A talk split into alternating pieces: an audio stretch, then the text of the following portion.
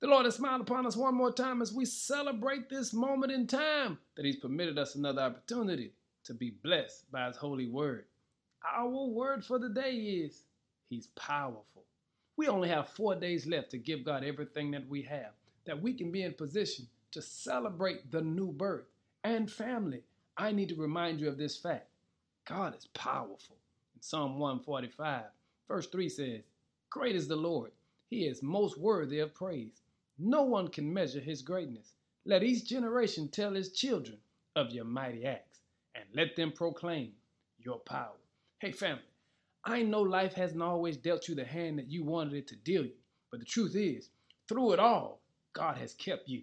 And the truth is, God is all powerful. All power belongs to God.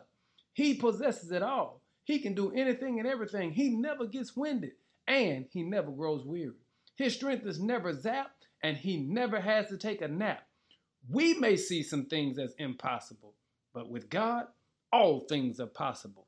And I just wanted to remind you today don't you let these next few days go by without celebrating the fact that you serve a powerful God.